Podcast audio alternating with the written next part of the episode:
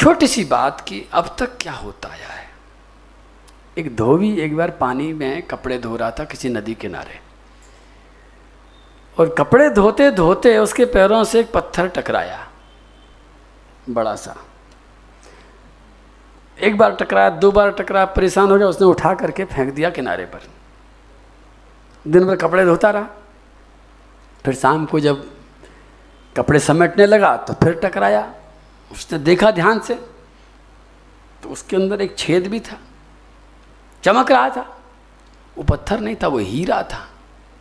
बहुत कीमती, लाखों करोड़ों का हीरा था। उसने बगल में पड़ी सूतली उठाई और सूतली में उसको पिरो करके और अपने गधे के गले में बाँध दिया। गधा भी खुश। ज़िंदगी में एक बार तो कुछ पहनाया। अब गधे के ऊपर कपड़े अपड़े रख करके और वो चल दिया। उसे थोड़ी मालूम है कि हीरा है, कि मोती है, कि क्या पत्थर है, लटक रहा है अच्छा लग रहा है। चलो। बाज़ार में से जब वो निकला तो जौहरियों ने देखा और जौहरियों ने पहचान लिया कि हीरा है और असली हीरा है और करोड़ों का हीरा है। एक जौहरी ने उसको देख करके पास बुला, ए ए धोबी, इधरा क्या है ये? उसने मुझे क्या मालूम क्या है? मिल गया था, उठा लाया। क्या बात है, तुम्हें क्या परेशानी है? बोले, परेशानी नहीं बेचेगा? धोबी बोला है। ये पत्थर बिक सकता है क्या? अरे, कैसे गाँव के, ये शहर के लोग बड़े पढ़े लिखे बुद्धू कहीं के? अरे, ये तो मैं ऐसे ही दे देता। लेकिन जब बेचने की बात कर ही ली है तो फिर दो रुपए तो कम से कम ले लो। हाँ दो रुपये मैं दूँगा। जौहरी के मन में भी वही आ गया जो थोड़ी देर पहले बताया था ना। पाप का बाप। लोभ। याद रखना पाप के बाप का नाम लूँगा, लोभ को तुम बताना, है ना? उसके, देखो, लोभ कहाँ तक आता है? करोड़ों का हीरा है, लेकिन जब ये पाप का बाप घुसता है तो एक रुपया भी और बचा लूँ? ये एक में ही खरीद लूँ तो कितना अच्छा हो? उसने कहा कि दो रुपये में नहीं, एक रुपये में बेचना है तो बेच दे। धोबी ने सोचा कि एक रुपये में भी, वैसे तो कोई बुराई नहीं है। लेकिन गधा भी खुश है, घर में बच्चे भी खेलेंगे और दो रुपये भी नहीं मिले तो नहीं नहीं नहीं, एक रुपये मैं नहीं दूँगा। और गधा आगे हाँक दिया। गधा आगे चला। आगे दूसरे दुकानदार ने देखा। उसने बुलाया, भैया, ये बेचेगा? बोले, देखो टाइम खराब मत करो, दो रुपये हो तो बोलो, बात करो। उस जौहरी ने के पास में पाप का बाप नहीं पहुँचा। उसने पाँच का नोट निकाल के दिया, बोले, ये पाँच रुपये ले। दो नहीं, पाँच ले। उसने पाँच रुपये में हीरा खोल करके जब दिया तो पहले वाला जौहरी दूर से देख रहा था कि डील हो गई। बिक गया। उसको उम्मीद थी कि लौट करके मेरे पास ही आएगा और एक रुपये में मिलेगा, दो भी क्यों खर्च करूँ? लेकिन जब वो बिकता दिखाई पड़ा तो भागा भागा गया हे धोबी, बेच दिया? बोले हाँ बेच दिया। कितने बेचा? बोले, पाँच रुपये में। अरे बुद्धू कहीं का, अरे गधे कहीं के, तेने करोड़ों का हीरा पाँच में बेच दिया, बेवकूफ़ गधा। धोबी बोला हो गधे। उसको नहीं बोला, पिटना नहीं है उसको, वो जौहरी को नहीं बोला, अपने गधे को बोला, ओ, गधे, तू बता, असली गधा कौन है? अरे, मुझे मालूम नहीं था, तब भी पाँच रुपए ले लिए, इसको मालूम था कि करोड़ों का है, तब इसने दो रुपए में छोड़ दिया। ये गधा है कि मैं गधा हूँ? तू बता कौन है गधा? अरे, मुझे पता नहीं था। लेकिन तुझे तो पता था, करोड़ों का है तो तेने कहा को छोड़ दिया। हमें कोई कष्ट नहीं है। लेकिन तू ध्यान रखना, जौहरी, रात भर सो नहीं पाएगा। तू रात भर सोचेगा कि लाखों का हीरा एक रुपए के लालच में आकर के मैंने छोड़ दिया।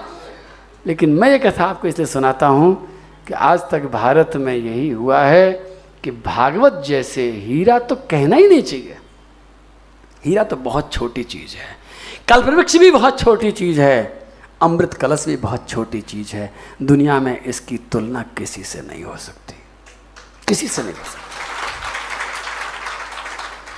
और तुलना करनी ही है तो घटना सुना देता हूँ एक छोटी सी कि जब भगवान कृष्ण द्वारिका से जा रहे थे, उस समय उद्धव जी रो रहे थे। उद्धव जी ने कहा, आप क्यों जा रहे हैं? मैं जानता हूँ आपकी बिना मर्ज़ी कुछ नहीं हो सकता। आपकी मर्ज़ी से सब कुछ हो रहा है। आपने जाने का निश्चय कर लिया, तभी लीला हो रही हैं। आप मत जाइए, आपके भक्त नहीं रह पाएँगे आपके बिना। तो भगवान ने कहा, उद्धव, मैं बाहर बाहर जा रहा हूँ। लेकिन वास्तविक में, मैं भागवत के अंदर प्रवेश कर रहा हूँ। जहाँ भागवत होगी, वहाँ मैं मिलूँगा तुम्हें। और इससे भी बड़ी बात कभी हमने गाया था, ये प्रभु महिमा की आरती। भगवान तो कण कण में है। जैसे आपको बताऊँ छोटा सा उदाहरण दे करके, छोटी सी दिया सलाई। बहुत सस्ती आती है। लेकिन बड़ी इंपॉर्टेंट चीज़ है। एक गाँव में एक मंदिर था, उस मंदिर में बहुत सारी स्त्रियाँ गई थी पूजा करने के लिए थाल सजा करके। दीपक भी था, बत्ती भी थी, फूल भी थे, माला भी थी, रोली और चावल भी था, सब कुछ था। माँ चिसनी ले गई। अब बैठी बैठी वहाँ पर बात कर रहे हैं, तू लाई क्या? तू लाई क्या? मैं भी भूल आई, मैं भी भूल आई। बिना माचिस के पूजा अधूरी पड़ी रही बहुत देर तक, और जब बहुत देर बाद में उन्होंने देखा कि एक बुढ़िया आ रही है, जलता हुआ दीपक लेकर के आ रही है। तो एक जलता हुआ दीपक जब आया तो एक साथ फिर धीरे धीरे सारे दीपक जल गए।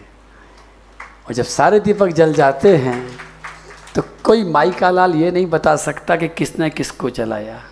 कौन पहले जला, कौन बाद में जला। माचिस आग को पैदा नहीं करती, आग को प्रकट करती है। आग तो है, आग तो यहाँ पर भी है। लेकिन उस छिपी हुई आग को प्रकट करने के लिए माचिस की रगड़ चाहिए।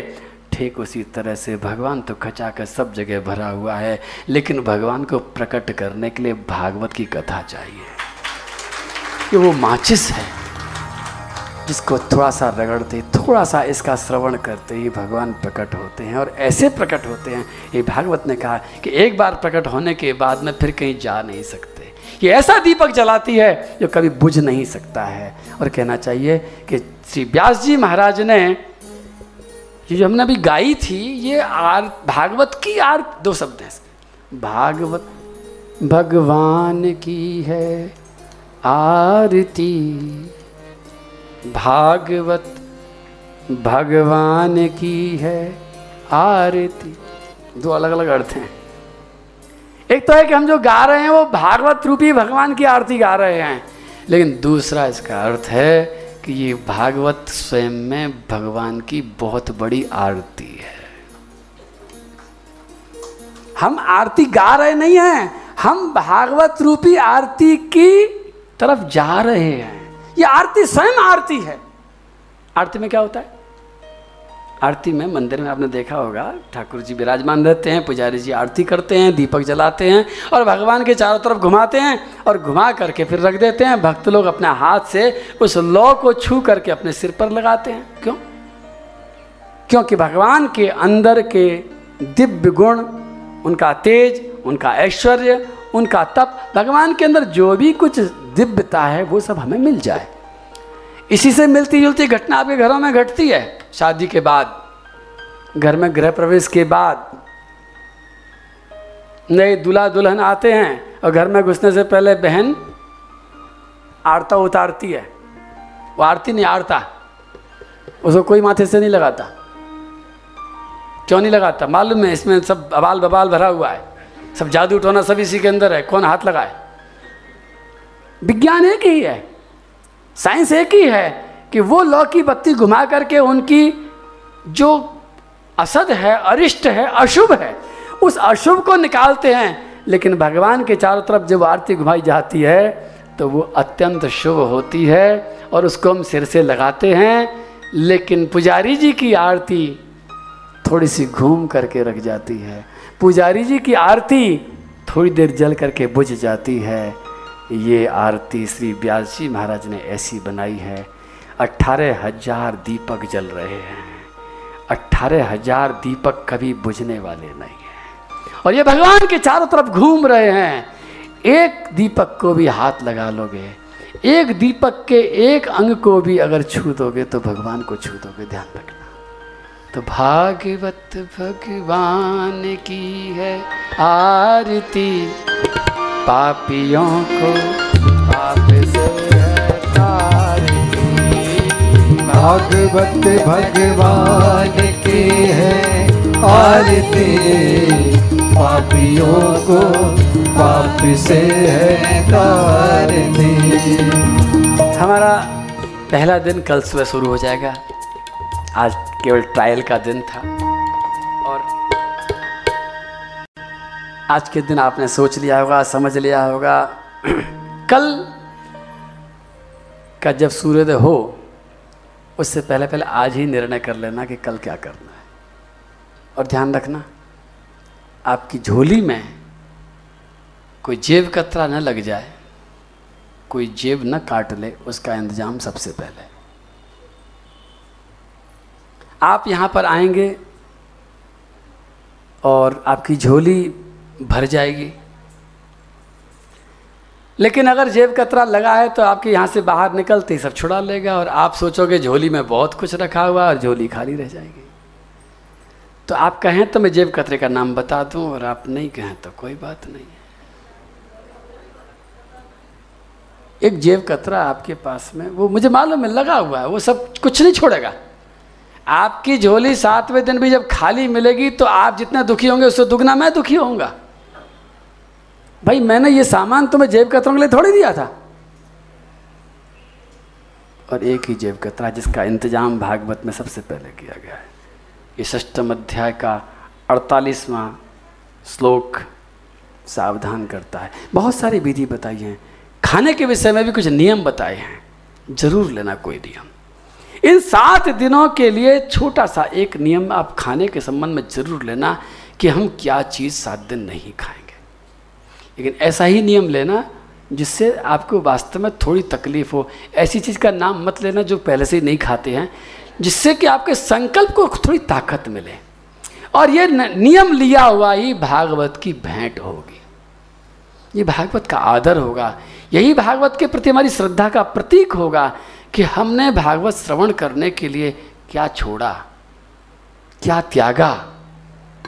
यहाँ पर कुछ भी चढ़ाने की मनाई है, लेकिन अब मैं कहता हूँ, आप क्या चढ़ा सकते हैं? आप संकल्प चढ़ा सकते हैं कि हम इन सात दिनों में क्या चीज़ नहीं खाएँगे? कितनी बार खाएँगे? ये नियम भी आप लेना चाहें तो ले सकते लेना चाहिए। इस बीच में आप क्या पहनेंगे ये भी नियम लेना चाहें तो ले सकते हैं। सात दिन बहुत कीमती बना सकते हैं आप। आप चाहें तो खाली बिना नियमों के भी सुन लें, लेकिन जैसे कि सोने वाली कथा आपने सुनी थी कि आप जिस आदेश है कि आप संकल्प को दृढ़ करके सुने। सात दिन आपको ये संकल्प बहुत ताकत देंगे। सात दिन के बाद कुछ नहीं करना, जो मर्ज़ी कर लेना। तो भोजनम तो परम मन कथा श्रवण कार्यक्रम। सात्विक भोजन हो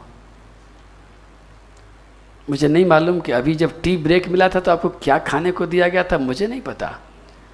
लेकिन अगर इन्होंने तली चीज़ दी होगी तो मेरी हाथ जोड़ करके आपसे विनती है कि आप इनसे विनती कर देना कि आपको टी ब्रेक में ऐसी चीज़ दी जाए जो आपको स्वस्थ रखे और आपके मन को लगाने में सहायक हो।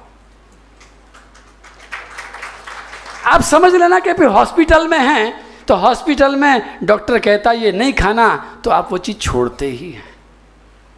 घर जा के भी आप अपने जीव के साथ मत रहना। आप कोई ना कोई संकल्प करना, फल खा करके रहना। जितना ज़्यादा आप अच्छा संकल्प कर लेंगे, उतनी ही बड़ी झोली आपकी भर जाएगी, ध्यान रखना। और आपके स्वास्थ्य पर कोई असर नहीं पड़ेगा, मेरी गारंटी है। लेकिन आप कोई भी नियम, खाने के संबंधी, सोने के संबंधी, अगर आप ज़मीन पर सोने का संकल्प कर सकें, बिना तके सोने का संकल्प कर सकें, बिना एसी सोने का संकल्प कर सकें, बिना पंखे वैसे तो एशिया चलता ही नहीं है, मैंने सुना कि इसी की ज़रूरत ही नहीं पड़ती तो फिर तो ये संकल्प मत करना तो और ही कुछ करना भी बढ़िया सा। ये तो मैं रटी रटाई बात मैंने कहाँ की बोल दी।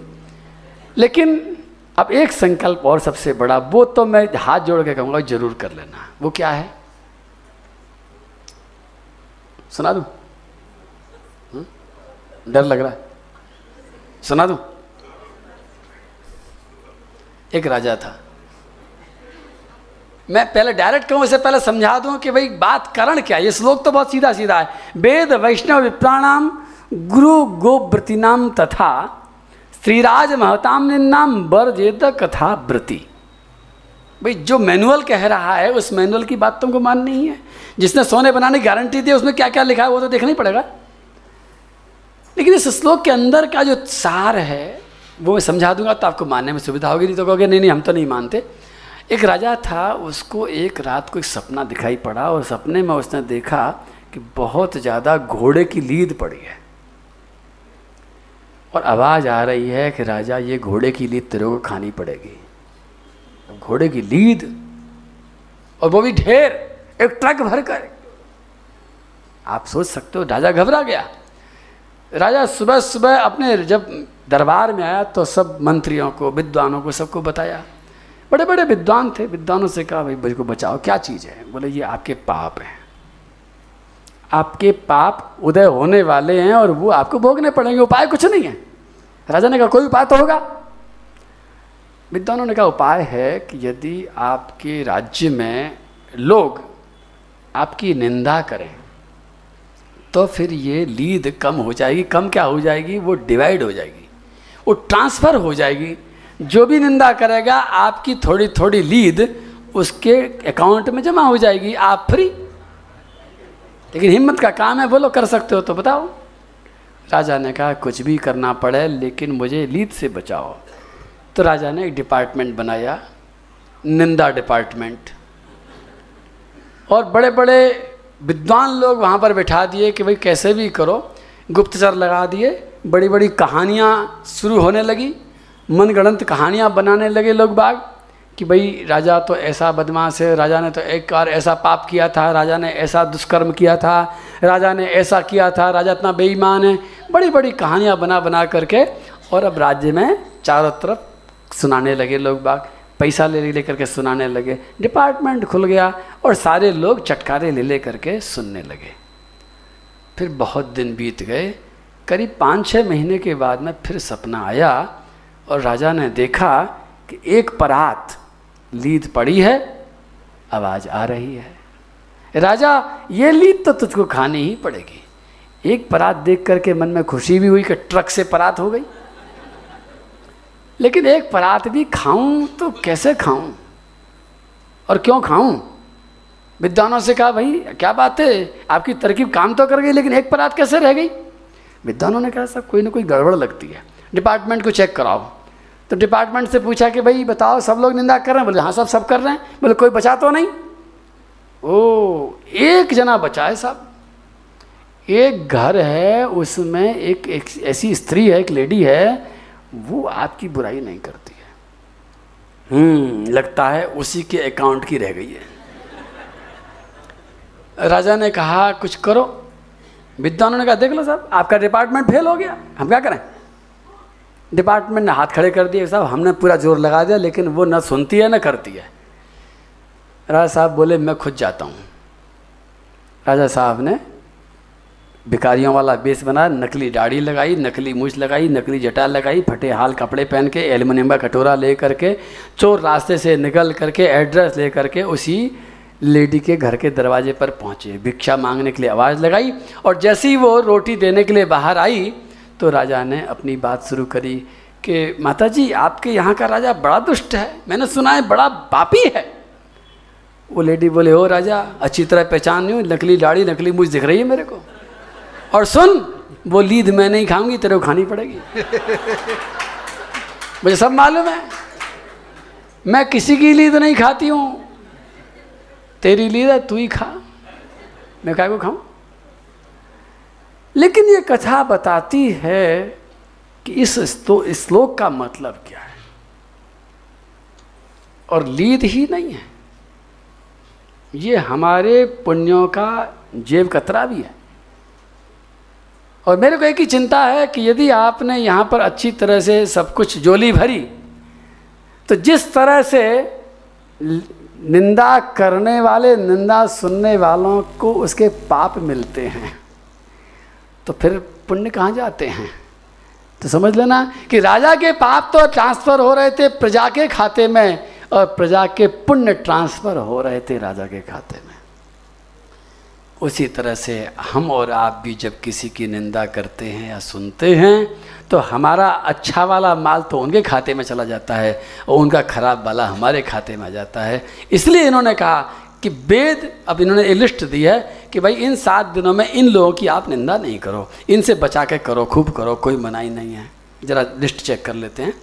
वेद की निंदा नहीं करें, वैष्णव की निंदा नहीं करें, विप्राणाम ब्राह्मणों की निंदा न करें, गुरु की निंदा न करें और गुरु और गौ की भक्ति करने वाले की निंदा न करें और स्त्री की निंदा न करें। और राज्य संभालने वाले की निंदा न करें और महत यानी महान पुरुषों की निंदा न करें तो किसकी करें बताओ भाई? कुछ छोड़ा है क्या इन्होंने? ज़रूरी है क्या? पेट में रोटी हजम नहीं होती क्या? आदत तो पड़ गई है, लेकिन एक बात कहूँ आप निंदा करते नहीं हो। आपको तो सवेरे सवेरे परोसी जाती है चाय के साथ में बड़े बड़े थालियों में। एक साथ में पाँच दस थाली सुबह सुबह आ जाती है, नहीं आती? बड़े बड़े साइज़ में, जिसको हम अखबार कहते हैं ना, भरी रहती है। तो मेरी एक ही विनती है आपसे कि सात दिन के लिए उस समाचार पत्र को, उस अनाचार पत्र को बंद करने की कृपा अगर आप कर सकें। सात दिन के बाद में आप खूब पढ़ना उसको। क्योंकि आप करते नहीं हो, लेकिन आप जब उसको पढ़ते हो और पढ़ते जाओ अगर चिंतन जाता है तो आपको नहीं मालूम कि आपके पुण्य सरकने लग जाते हैं। और उसके पाप आपकी तरफ़ आने लग जाते हैं। ये लीद खिलाने का पूरा, कलयुग का पूरा प्लान है योजना पूर्वक ढंग से। और इसके साथ साथ में जिसको हम दूरदर्शन कहते हैं, उसमें मात्रा बदल दो, वो दूरदर्शन है कि दूरदर्शन है? मेरी एक ही विनती है कि इन कीमती सात दिनों में आप केवल चिंतन करें तो उसी बात का यहाँ पर बहुत कुछ होगा।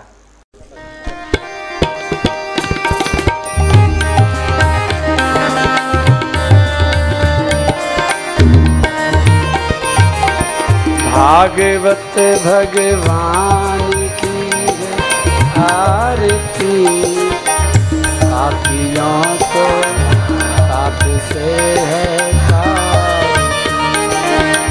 भागवत भगवान की है आरती। पापियों को आप से है तारती यह शांत गीत पावन पुनीत यह शांत गीत पावन पुनीत शापों को मिटाने वाला। शापों को मिटाने वाला। हरि दरस दिखाने वाला। हरि दर्श दिखाने वाला। है सुख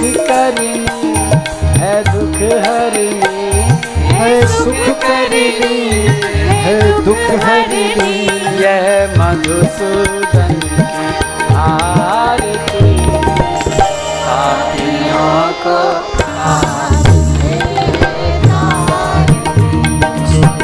भागवत भगवान की है आरती। पापियों को पाप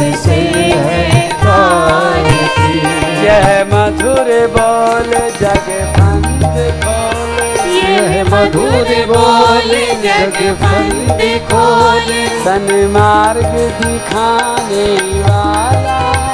सन्मार्ग दिखाने वाला।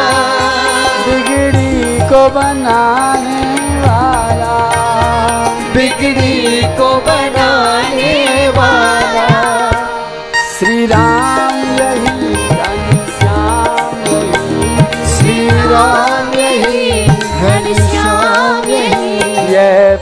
आरती।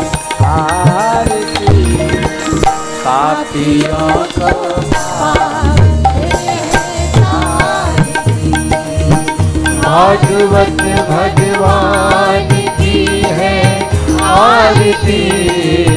पापियों को पाप से है तारती यह अमर ग्रंथ, यह मुक्ति पंथ। यह अमर ग्रंथ यह मोक्ति पंथ यह पंचम वेद निराला। यह पंचम वेद निराला। नव ज्योति जगाने वाला। नव ज्योति जगाने वाला। हरि नाम यही हरि धाम यही। हरि नाम यही हरि नाम यही। जग के मंगल की आरती। पापियों को पाप से भागवत भगवान की है आरती। पापियों से है भागवत भगवान की आरती पापियों को पाप से है। भगवान की है आरती। पापियों को पाप से है तारती पापियों को पाप से। पापियों को से है तारती पापियों को से है तारती। पापियों को पाप से है बोलो भागवत भगवान बोलो करिया लाल की जय राधा रानी की जय गुरुदेव भगवान की जय। भागवत भगवान की जय। गिरिराज महाराज की जय। बोलो संत भगवान की जय। गौ माता की जय। जय जय श्री राधे। श्री गुरु चरण कमलभ्यो नमो नमः। सर्वे वैष्णवेभ्यो नमो नमः। अखण्डमण्डलाकारम् व्याप्तं येन चराचरम् तत्पदं दर्शितं येन तस्मै श्रीगुरुवे नमः। आप सबसे मेरी फिर एक विनती है, हाथ जोड़कर, सिर झुकाकर, आँखें बंद करके, पूरी श्रद्धा के साथ, पूरी एकाग्रता के साथ और पूरी विनम्रता के साथ अपने गुरुदेव का ध्यान करिए। गुरुदेव के चरणों का ध्यान कीजिए। गुरुदेव के चरणों में अपने श्रद्धा से मन चढ़ाइए। फिर याद दिला दूँ कि गुरुदेव का स्थान गोविंद से भी आगे होता है। हमें अगर संसार से कोई निकाल सकता है तो वो गुरु कृपा ही निकाल सकती है। कोई भगवान से मिला सकता है तो वो गुरु ही मिला सकता है। इसलिए बिना किसी संकोच के, बिना किसी मान्यता के और बिना किसी अहंकार के हमें गुरुदेव के चरणों में अपने आप को समर्पित करना ही चाहिए। श्री गुरु चरण कमलेभ्यो नमो नमः। ये गुरु वंदना इस वर्कशॉप का एक बहुत महत्वपूर्ण हिस्सा है। मैं दो ही ध्यान कराता हूँ, रोज़ाना गुरु का ध्यान और उसके बाद गोविंद का ध्यान। इन दोनों में भी अगर कंपैरिजन किया जाए तो सबसे ज़्यादा सेंसिटिव सबसे ज़्यादा संवेदनशील समय यही है जब हम गुरुदेव का ध्यान करते हैं। इस समय किसी तरह की अव्यवधान ना पड़े, मन कहीं ना जाए। और आप ये देखेंगे कि जितनी तल्लीनता से, जितनी श्रद्धा से आप गुरुदेव के चरणों का ध्यान करेंगे, जितनी लगन से आप उनके चरणों का पूजन करेंगे पूरा का पूरा सत्र, पूरा सेशन आपका उतना ही ज़्यादा फलदायी होगा। और जिस दिन आप इस गुरुदेव की वंदना से वंचित रह जाएँगे उस दिन आवाज़ें तो बहुत होंगी यहाँ पर, लेकिन वो केवल आवाज़ें ही होंगी। ऐसा लगेगा कि अंदर कुछ जा ही नहीं रहा है आज। ऐसा अनुभव होगा कि जैसे आज कोई आनंद की अनुभूति ही नहीं हो रही है। और इसकी छोटी सी चाबी है, गुरुदेव के चरणों का ध्यान करना, प्रणाम करना, वंदन करना, अर्चन करना। और हो सके तो उनके चरणों की आरती उतारना।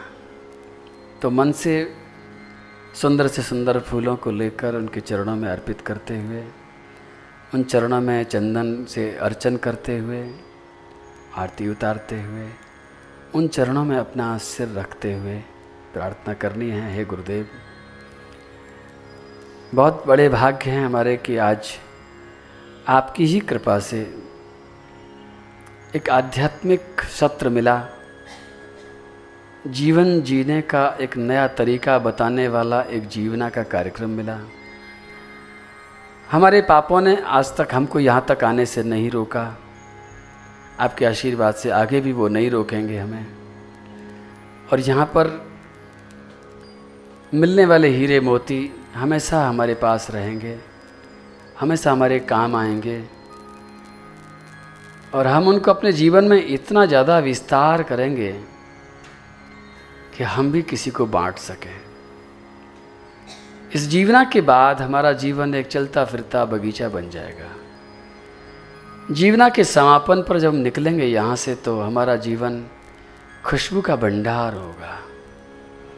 हमारे दुश्मन भी हमसे कुछ न कुछ सुख ही लेंगे। हम किसी को भी कष्ट नहीं दे पाएँगे, चाह करके भी नहीं दे पाएँगे। ऐसा सुंदर जीवन हमारा बन सके, तभी ये जीवना सफल है, तभी भागवत सफल है, और तभी हमारा जीवन भी सफल है। श्री गुरु चरण कमलेभ्यो नमो नमः। अखण्डमण्डलाकारं व्याप्तं येन चराचरं तत्पदं दर्शितं येन। तस्मै श्रीगुरुवे नमः। अज्ञानतिमिरान्धस्य ज्ञानाञ्जनशलाकया चक्षुरुन्मीलितं येन तस्मै श्रीगुरुवे नमः। गुरुर्ब्रह्मा गुरुर्विष्णु गुरुर्देवमहेश्वर गुरुर्साक्षात् परब्रह्म। तस्मै श्रीगुरुवे तस्मै श्रीगुरुवे नमः। तस्मै श्रीगुरुवे बोलो गुरुदेव भगवान की जय। आपने सभी ने जय नहीं बोली है, फिर एक बार अवसर देता हूँ। आप सभी प्रेम से, पूरी श्रद्धा से जय बोलें। अपने अपने गुरुदेव की जय बोल रहा हूँ मैं। बोलो गुरुदेव भगवान की जय। मुझे विश्वास है कि आपने पूरे श्रद्धा से गुरुदेव की वंदना की होगी और उन्होंने पूरी कृपा से पूरी उदारता से आपको आशीर्वाद दिया होगा। और अब हाथ नहीं जोड़ने हैं गर्दन भी नहीं झुकानी है लेकिन आँखें ज़रूर बंद करनी हैं और यहाँ से बहुत दूर हमें करीब डेढ़ हज़ार किलोमीटर दूर चलना है, जहाँ यमुना बह रही है। संध्या का समय है। सब लोग आँख बंद कर लें। इस बेंगलोर से हमारा कोई संबंध न रह जाए थोड़ी देर के लिए। हम उस यमुना के किनारे पहुँचे यहाँ कल कल करती हुई यमुना का मधुर स्वर सुनाई पड़ रहा है। ये ब्रजमंडल कहलाता है। छोटा सा गोकुल गाँव भी पास में ही है। नंदगांव और बरसाने के गाँव भी बिल्कुल पास में है। गिरिराज जी की ऊँची ऊँचे शिखर दूर से दिखाई पड़ रहे हैं। गिरिराज जी के उस पर्वत के किनारे किनारे यमुना बल खाती हुई, लहराती हुई जाती है। दोनों तरफ़ ऊँचे ऊँचे पेड़ हैं और इन वृक्षों में फूलों और फलों की बहार आई हुई है। इस वन भूमि का श्रृंगार स्वयं लक्ष्मी ने किया है। एक भी पत्ता मुरझाता नहीं है यहाँ पर। एक भी डाली कभी टूटी हुई नज़र नहीं आती यहाँ पर। और हर वृक्ष पर अनेकों अनेकों पक्षी हमेशा चहचहाते रहते हैं। कोकिला कूकती हैं, मयूर नाचते हैं। इतना सघन वन है कि ज्येष्ठ के महीने में, भयंकर गर्मी के दिनों में भी यहाँ पर सूर्य की किरण ज़मीन तक नहीं पहुँचती। चारों तरफ़ हरा हरा वातावरण है और कन्हैया की गौवें इस हरे हरे वन में खूब चलती हैं। श्याम सुंदर दिन भर खेलते हैं। ग्वाल बाल दिन भर इनके साथ में दौड़ते भागते रहते हैं। बीच बीच में अनेक प्रकार की लीलाएँ होती हैं। खाते पीते भी यहीं पर हैं। पिकनिक भी यहीं पर मनाई जाती है। और शाम के समय जब कन्हैया अपनी गऊओं को लेकर के लौटते हैं बन से निकलते हुए यमुना के किनारे किनारे चलते हुए, अद्भुत छटा होती है। गऊओं के गले की घंटियाँ बजती हैं, गऊओं की खुरों की ब्रजरज उछलती है। गऊँ प्रसन्न हैं। उनके स्तनों से दूध की बूंदें टपकती हैं। ऐसे श्याम सुंदर गऊओं के पीछे पीछे आते हैं। कन्हैया के बगल में खूब सारे सखा हैं। और श्याम सुंदर का श्रृंगार अद्भुत है, जिसे देखने के लिए आकाशमंडल के देवता भी लालायित रहते हैं। हमारा भी मन मचलता है। आओ इस श्याम सुंदर को देखें। कमल जैसी आँखें। इस पूरे संसार को प्रेम की बरसात में भिगो देने वाली आँखें। कन्या का अनुपम सौंदर्य, सुंदर कानों में लटकते हुए कुंडल, गले में पड़ी हुई बहुत लंबी बनमाला, हाथों में कंगन, नन्ही नन्ही उंगलियों में अंगूठियाँ, चरणों में पाजेब पाजेब में लगी हुई घुंघरू। कन्या के कदम ताल के साथ बजते हैं ये घुंघरू। पीताम्बर लहराता है, मोर पंख हिलता है, और इसके साथ साथ कन्या के होठों पर रखी हुई बंसी बजती है। और जब बंसी बजती है तो सब लोग इस बंसी के नाद में डूब जाते हैं। आइए, हम भी कुछ पल के लिए इस बंसी के नाद में डूब जाएँ। बंसी के नाथ में भी डूब जाए और बंसी वाले में भी डूब जाए।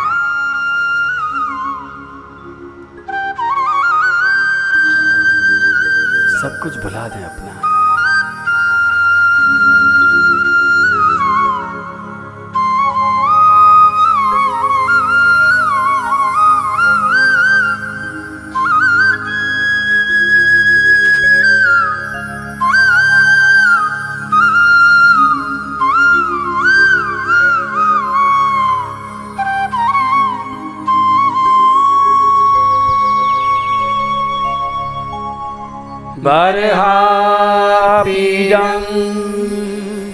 नटवरवपु।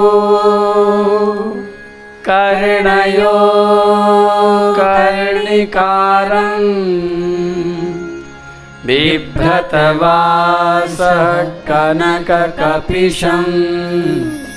वैजयन्ती च माला रन्दान्वेणोरधरसुधया पूरयन् गोपवृन्दै वृन्दारण्यं स्वपदरमणं प्राविशत् गीति कीर्ति बोलो कन्हैया लाल की जय।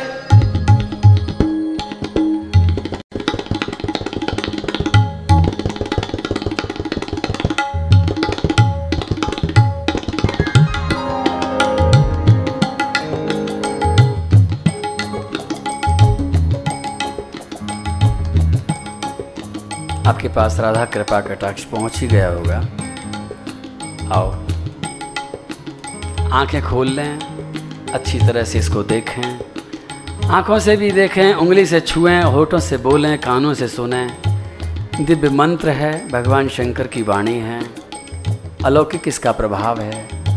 मुनीन्द्र वृंद वंदिते, त्रिलोक शोक हारिणी।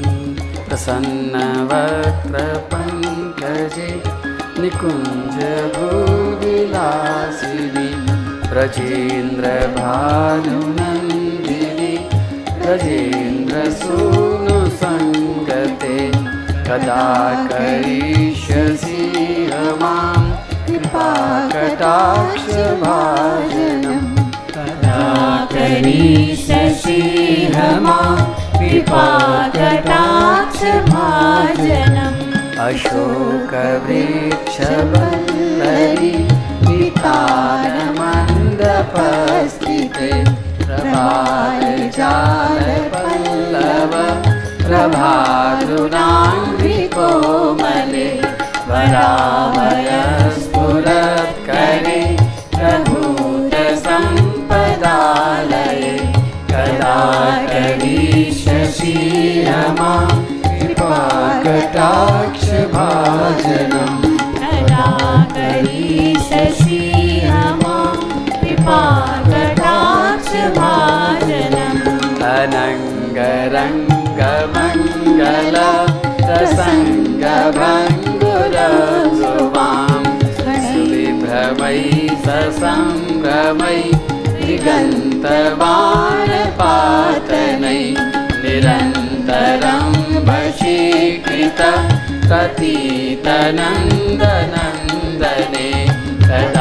करिष्यसि रमां पिपाकटाक्षवाजनं तदा करीशि हमां पिपाकटाक्षवाजनं तडि सुवर्णचम्पक तदितगौरविग्रणे प्रभा शारदेन्दुमण्डले विचित्रचित्रसञ्चर चकोरशावलोचने विचे प्रसञ्चरं चकोरशालोचने प्रदाचिशि हमाटाक्षवाचनं प्रदाचीशि हमा मा कृपा कटाक्ष भाजनम् मदोन्मदाति यौवने प्रमोदमानमण्डिते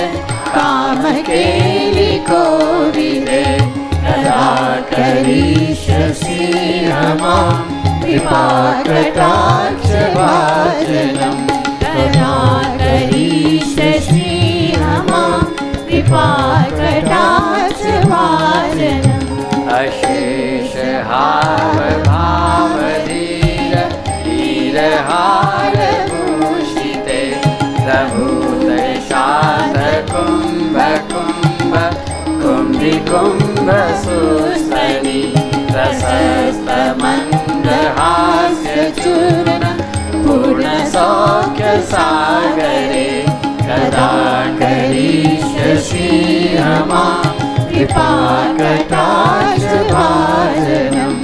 कदा करिष्यसि मा कृपा कटाक्ष भाजनम्। मृणाल बाल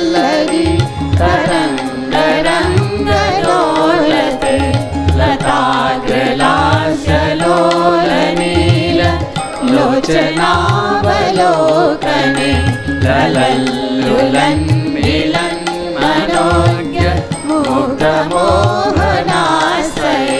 कदा करिष्यसि मा कृपाकटाक्ष भाजनम् कदा करिष्यसि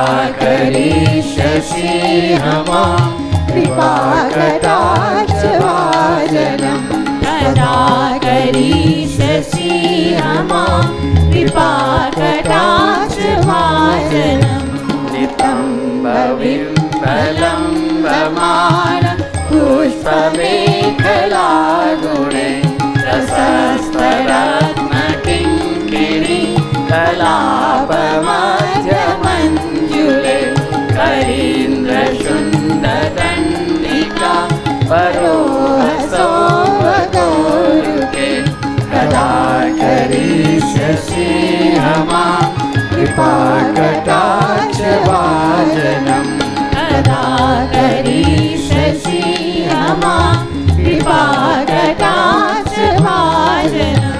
अनेकमन्त्रनादमञ्जु नुपुरारवस्खलन् समाजराजहंसवंश निक्वनातिगौरवे विलोलहेमवल्लरी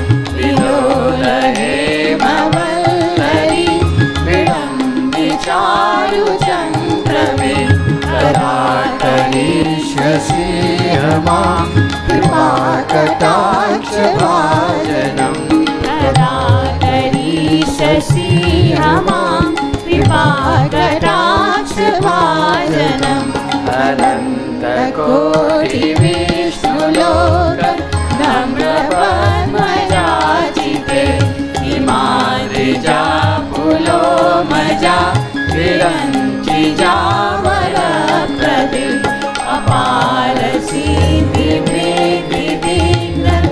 सतद्वदाङ्गुलीनके कदा करिष्यसि हमा कृपाकटाक्षभाजनम् कदा करिष्यसि हमा कृपाकटाक्षभाजनम् मखेश्वरी क्रियेश्वरी स्वधेश्वरी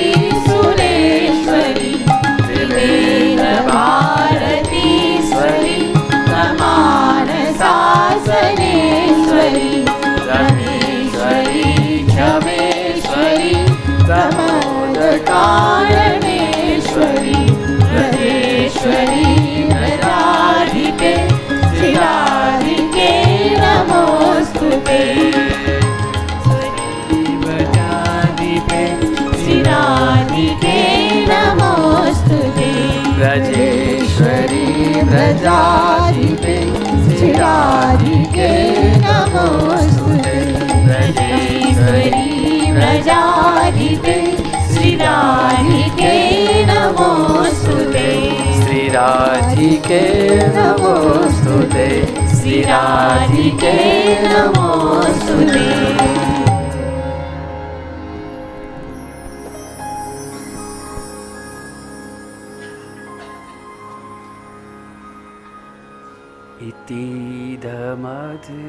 ते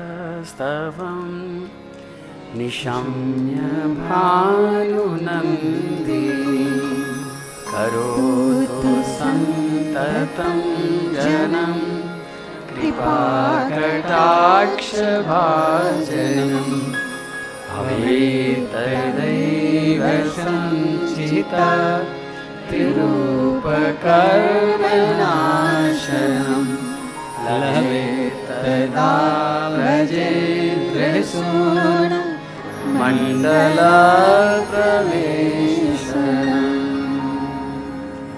जय जय श्री श्री राम